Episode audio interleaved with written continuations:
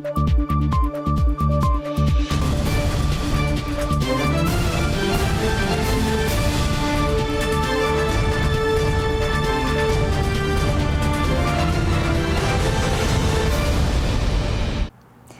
时刻带您迅速掌握潮流趋势，欢迎收看《财经趋势四点零》，我是赵廷玉。首先带您关心，为期一个月的台北国际电脑展本周一正式登场。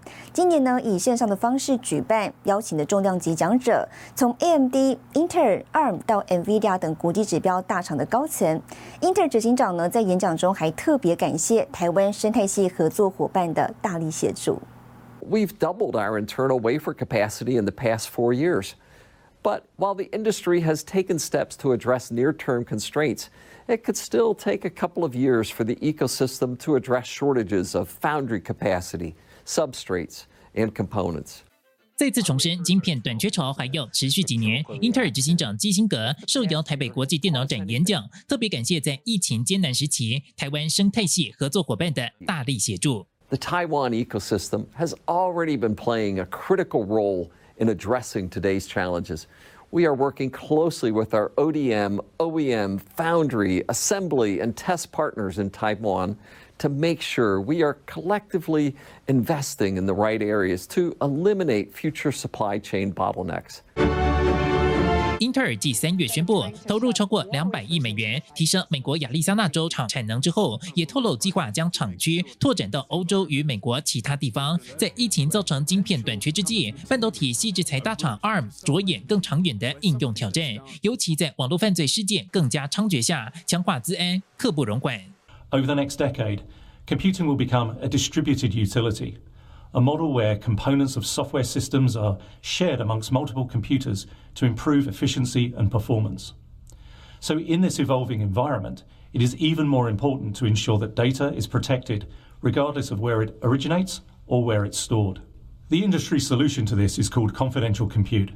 And this is a new approach that goes beyond just encrypting stored data to shield both data and code from access or modification while it's in use.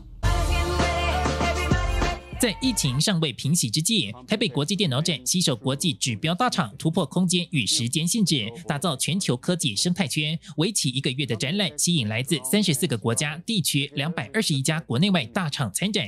活动包含主题演讲、论坛与视讯采购洽谈会，协助参展商抢攻跨国商机。新唐人亚的电视赵廷玉，台湾台北报道。好，那么在全球半导体供应链产能吃紧之际呢，绘图晶片跟显卡供不应求。NVIDIA 执行长黄仁勋表示，从上季的表现显示，辉达仍获得足够产能，并预期第二季跟下半年也有足够产能支撑成长。不过也坦言了，希望有更多的产能支应。而在供应链吃紧之际，是否将自建晶圆代工厂？黄仁勋说，没有考虑。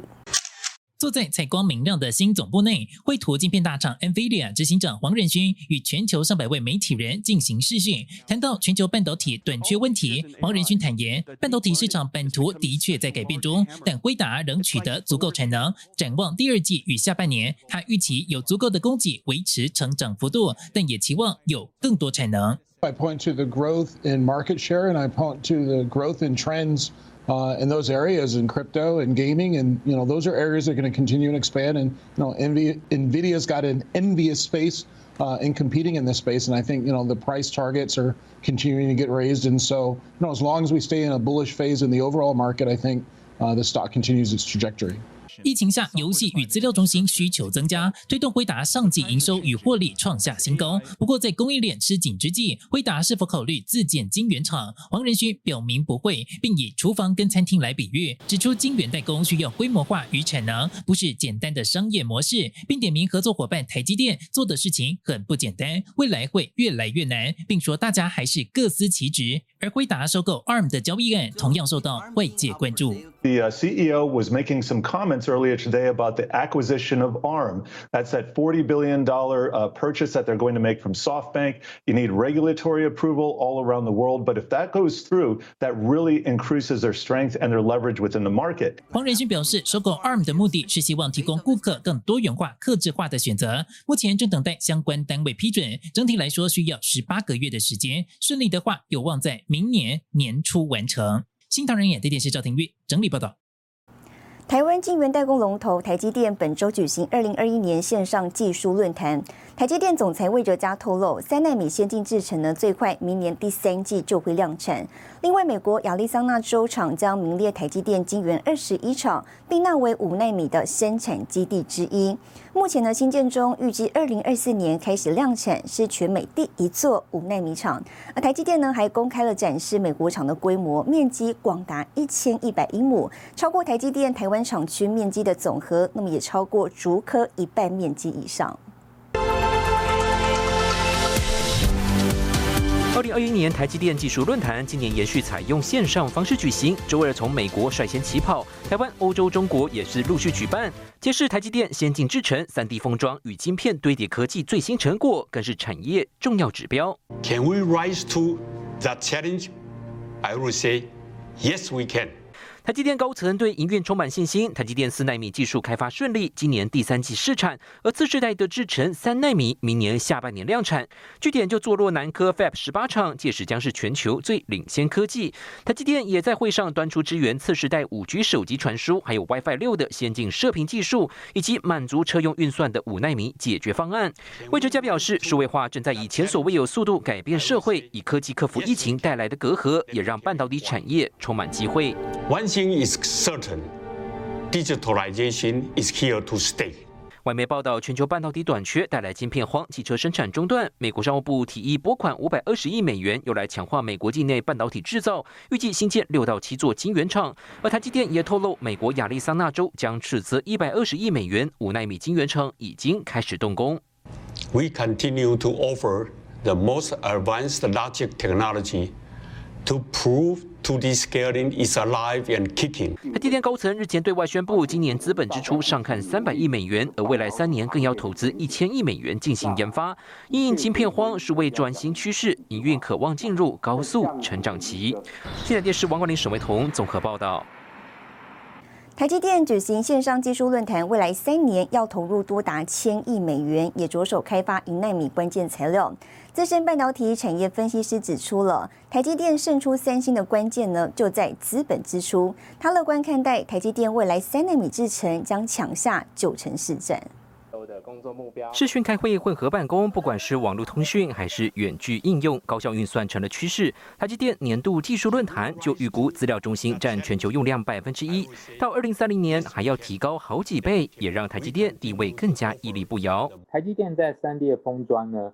从 Co CoWAS 呢，嗯，这部分很明显的是加大力度，然后这两年很明显的有获得进展，那这让它跟三星的竞争呢有很大的注意。那从技术论坛投从投资人也可以看得出来，台积电在嗯 execution 这部分。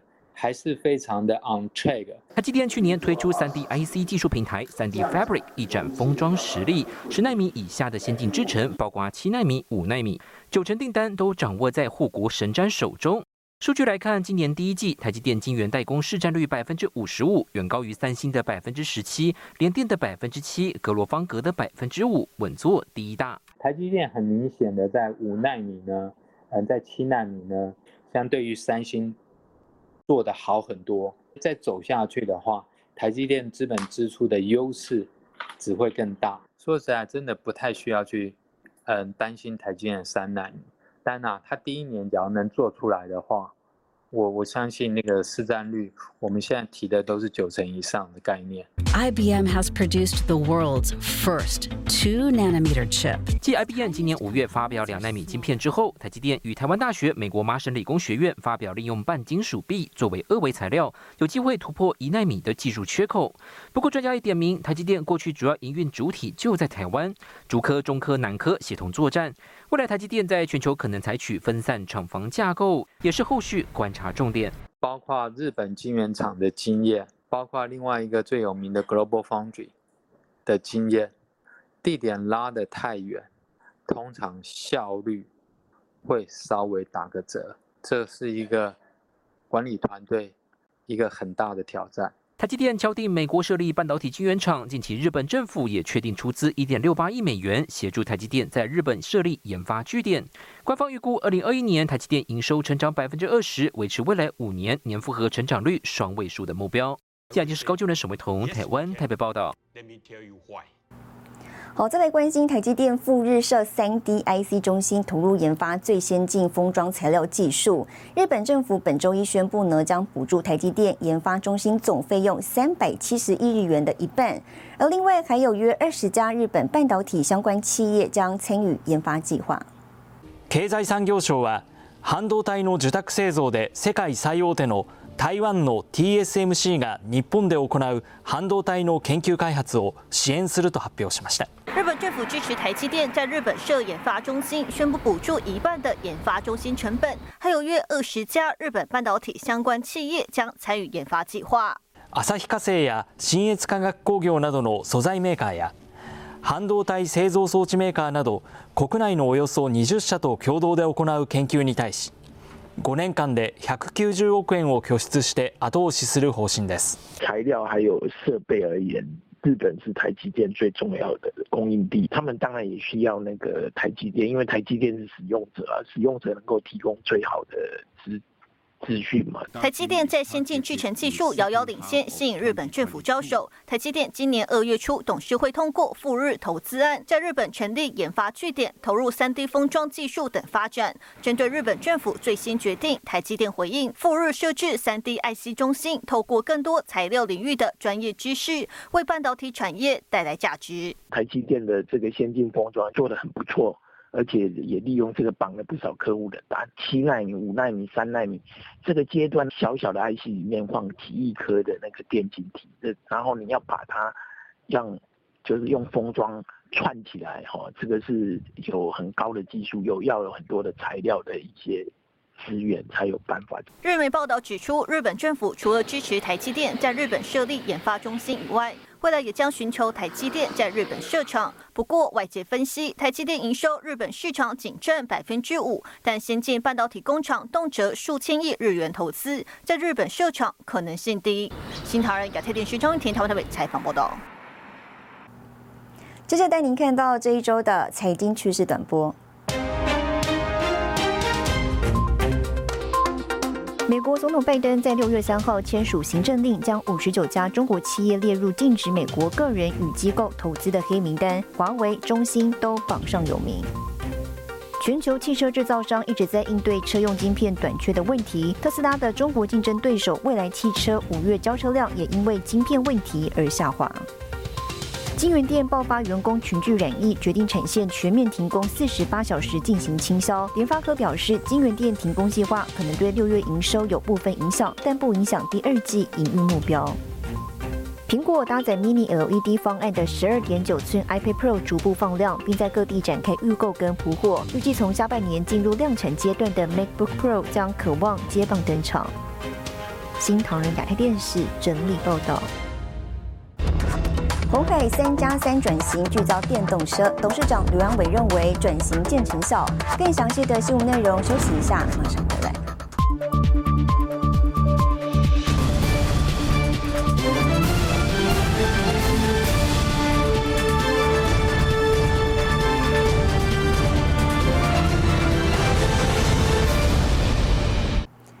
回来，红海今年股东会受到疫情影响，被迫延后。不过呢，在提供给股东的营业报告书中，红海董事长刘阳伟表示了，集团企业转型三加三产业布局呢已经见到成效。而红海去年合并营收创下历史新高，今年前四月累计营收成长了四成，电动车产业的发展也受到外界关注。而达到红海科技日旗下的 MIH 开放平台，让外界大为惊艳。以标准平台化的思维，大幅降低电动车开发门槛。截至五月底，已经有超过一千六百四十三家会员加入 MIH 平台。现在谈起红海，不光只有 iPhone，直接联想到的就是电动车。红海要把平台开放出来，唯有台湾企业大家一起来努力，才能快速的去抢占这个新兴市场。希望是两年了。两年之内，我们会推出呃一个呃我们合资后的一个电动车。鸿海公布最新营业报告书，董事长刘扬伟表示，过去一年面对疫情挑战，也迎来最好机会。集团针对三加三新产业转型升级，更是有了超乎预期成果。据了解，鸿海陆续跟菲亚特克莱斯勒合资公司，而除了跟中国车厂合作，近期敲定与美国 Fisker 公司签署合作框架协议，将在美国设立据点生产电动车，预计二零二三年第四季正式量产。而台湾方面，鸿海日前找上国巨董事长陈泰明合资设立公司，近期又在传出积极拜会台塑集团，在电动车电池领域，双方有机会开展合作。从二零二零的下一个五年计划就是三加三。朝着三大未来产业 EV、这个数位健康以及机器人，还有三大核心技术，就是 AI、半导体以及这个呃未来的通讯。二零二零年，红海合并营收五点三五八兆新台币，再创历史新高，每股净赚七点三四元。二零二一年累计一到四月份的营收，也较去年同期成长多达百分之四十点六八。红海表示，疫情影响下依旧交出不错成绩，电子代工服务市占率达到四成，全球排名第一。力拼从劳力密集转向脑力密集，也设立红海研究院，专注未来三到七年前瞻技术研究开发。下节是沈维彤，台湾台北综合报道。好，电动车领域各家大厂是动作频频。外媒报道指出，哦，传出电动车大厂特斯拉为了巩固车用晶片供应呢，正在接洽台湾机体大厂旺宏，希望收购六寸晶圆厂。而旺宏方面虽然不评论市场传闻，但是已经敲定本季呢完成出售案。专家分析，不论对红海或特斯拉来说，拓展电动车领域首要就是掌握晶片产能供应。机体大厂旺宏六寸厂即将出售，成为业界风向球。不光联电世界先进有意出售，外媒报道，电动车大厂特斯拉考虑直接收购旺宏六寸厂，好确保车用晶片供应无虞。川普政府时代呢，啊，包括现在拜登政府也还没有解掉这个中美贸易之间的一个壁垒，在这一块上面造造成了这个晶片的一个短缺。车用的晶片其实多数都是属于少量。低阶。但是刻字化。金融时报引述半导体业界消息人士指出，特斯拉目前正与台湾、南韩及美国的供应商确保晶片供应方案，可能采取非产业惯例的预先支付晶片费用方式进行，直接购买晶圆代工厂就是选项之一。尤其万宏今年积极投入车用 Nor Fresh，更是早已经打入特斯拉供应链，旗下六寸厂位在竹科二期，产能约达两万片，产品涵盖电源管理、类比及微机电元件，具备后段封测供应链相对。完整优势，而六寸厂相比八寸、十二寸生产车用晶片更具备效益，成为国际大厂布局电动车领域重要滩头宝。所以在特斯拉跟红海他们未来在拓展车用晶片的状况的时候呢，它最需要的就是掌握到晶片的产能。这个商业的一个诟病，我忘了都是虚虚实实。然后旺宏呢，它当然是待价而沽了，这个对他来讲是。哎，已经折旧摊提完毕，卖多少就是多少钱的。那当然希望卖个好价钱。万宏方面二十七号表示不回应市场传闻，但强调本季就会完成出售厂房事宜。红海董事长刘扬伟日前表示，已经派员和万宏接洽，希望双方达成合作，就看最后花落谁家。产业界也是动作频频。红海方面近日传出入股马来西亚科技业者 Dnex 公司股权，间接投资马来西亚系家晶圆厂，进一步寻找晶片制造合作机会。记者记沈维彤，台湾台北报道。接下来带你浏览这一周的重要财经数据。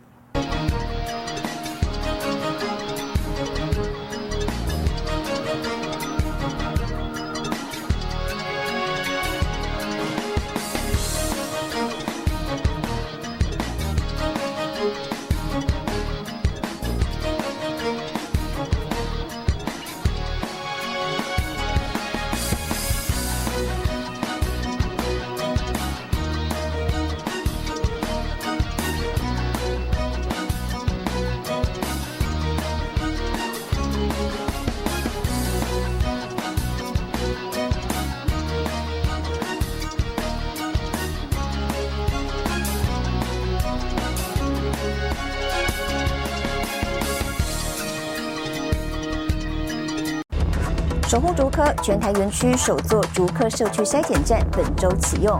更详细的新闻内容，休息一下，我们马上回来。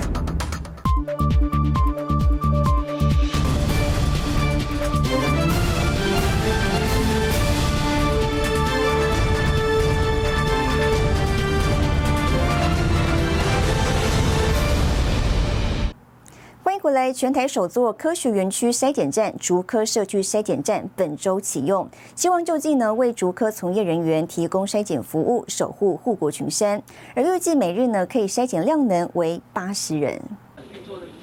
全台首座科学园区筛检站——竹科社区筛检站三日启用，坐落于园区内的笃行路，每日筛检量能将可达到八十到一百件，并采预约分流制，分散人群，避免群聚。怎么样保障自己、保障家人？保障公司都是我们共同的愿望，所以今天有这个筛检站呢，是我们园区厂商、园区员工的一个福音啊！希望大家好好的来利用。筛检站设有快筛组合锅，PCR 筛检则采正压裁剪亭，独立空调让医护有舒适环境，也让裁剪人员与被裁剪者拥有零接触距离。至于筛检流程，采一条龙服务，如果民众快筛阳性，会立刻进行 PCR 筛检、血氧量测。并安排救护车前往加强版防疫旅馆等候结果，降低社区风险。我们有信心，也很最用最大的努力，希望来守护新竹科学园区。那我们服务的对象啊，优先是园区呃厂商的从业人员跟他同住的眷属。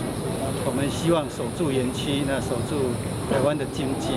针对苗栗县爆发移工群聚。王永壮和薛明志等人也紧急找新竹县长会商，成立行动快筛部队，分为三组，依需求进驻企业，协助员工快筛和 PCR 检测。下周一成军启动。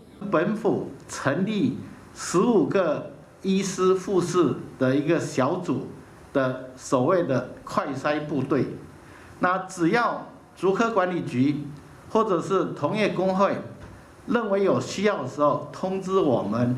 我们呢，立即来出动这些快筛部队。新唐亚太电视林秋霞，台湾新竹采访报道。受到疫情影响，宅配业大塞车，三大物流业者都停止运送北部的货物。不过呢，在民众需求大增的情况下，物流业跟电商平台能否抓住这次机会，大量增财，让危机变成转机？带您透视美国去年爆发疫情时，零售龙头亚马逊是如何把握时机拼经济。疫情紧张，民众宅在家买东西靠网购，导致全台物流大塞车。黑猫宅急便，新竹物流和宅配通纷纷宣布停收新竹以北的低温包裹，首当其冲的就是台湾农渔牧产品和电商平台。交通部紧急居中协调，目前可以确定嘉里大荣还有运能可以配合协调。中华邮政则是在中南部指定专责邮局，专人协助收货。另外，先主物流也预计扩充三百辆低温配送车。疫情事态来得突然，庞大货量搞得物流业措手不及，连带影响电商的出货速度。接近美国电商龙头亚马逊，去年三月宣布新增十万名工作机会，补足仓储和物流的人手，更以限时加薪为诱因，弥补工作人员的庞大压力，也为旗下的仓储、物流和超市员工加薪，估计花费三点五亿美元。During the pandemic, were you supercharging your hiring or was it on pace? With that increased customer demand, we were able to be a, a, job provider. They employ a whole lot of people and they pay a whole lot in taxes. So, from an economic standpoint, they've been tremendous. 媒体报道，亚马逊也力拼航空货运的绩效。今年一月宣布购买十一架波音七六七，又在三月买下航空公司 ATSG 两成股权。预计二零二二年底，亚马逊的空运飞机将达到八十五台。抓住机会，不仅拓展版图，也提升当地的就业机会。台湾零售平台某某开出第一枪，三号宣布新招聘五百名员工，包括仓储、物流和客服人员。台湾疫情升温下，面对可能到来的失业潮，电商平台、物流和外送人员若能扩大专才，不止增加运能，短期来看，或许还是解决待业者和毕业生经济困难的临时解药。新唐人亚太电视林家维、张如台湾台北报道。好，带您看到下周有哪些重要的财经活动。六月八号，苹果全球开发者大会 （WWDC）。六月八号，日本跟欧元区公布 GDP。六月十号，欧洲央行公布利率决议。六月十号，美国公布消费者物价指数。谢谢您收看这一周的财经趋势四点零，我是赵廷玉，我们下周再见。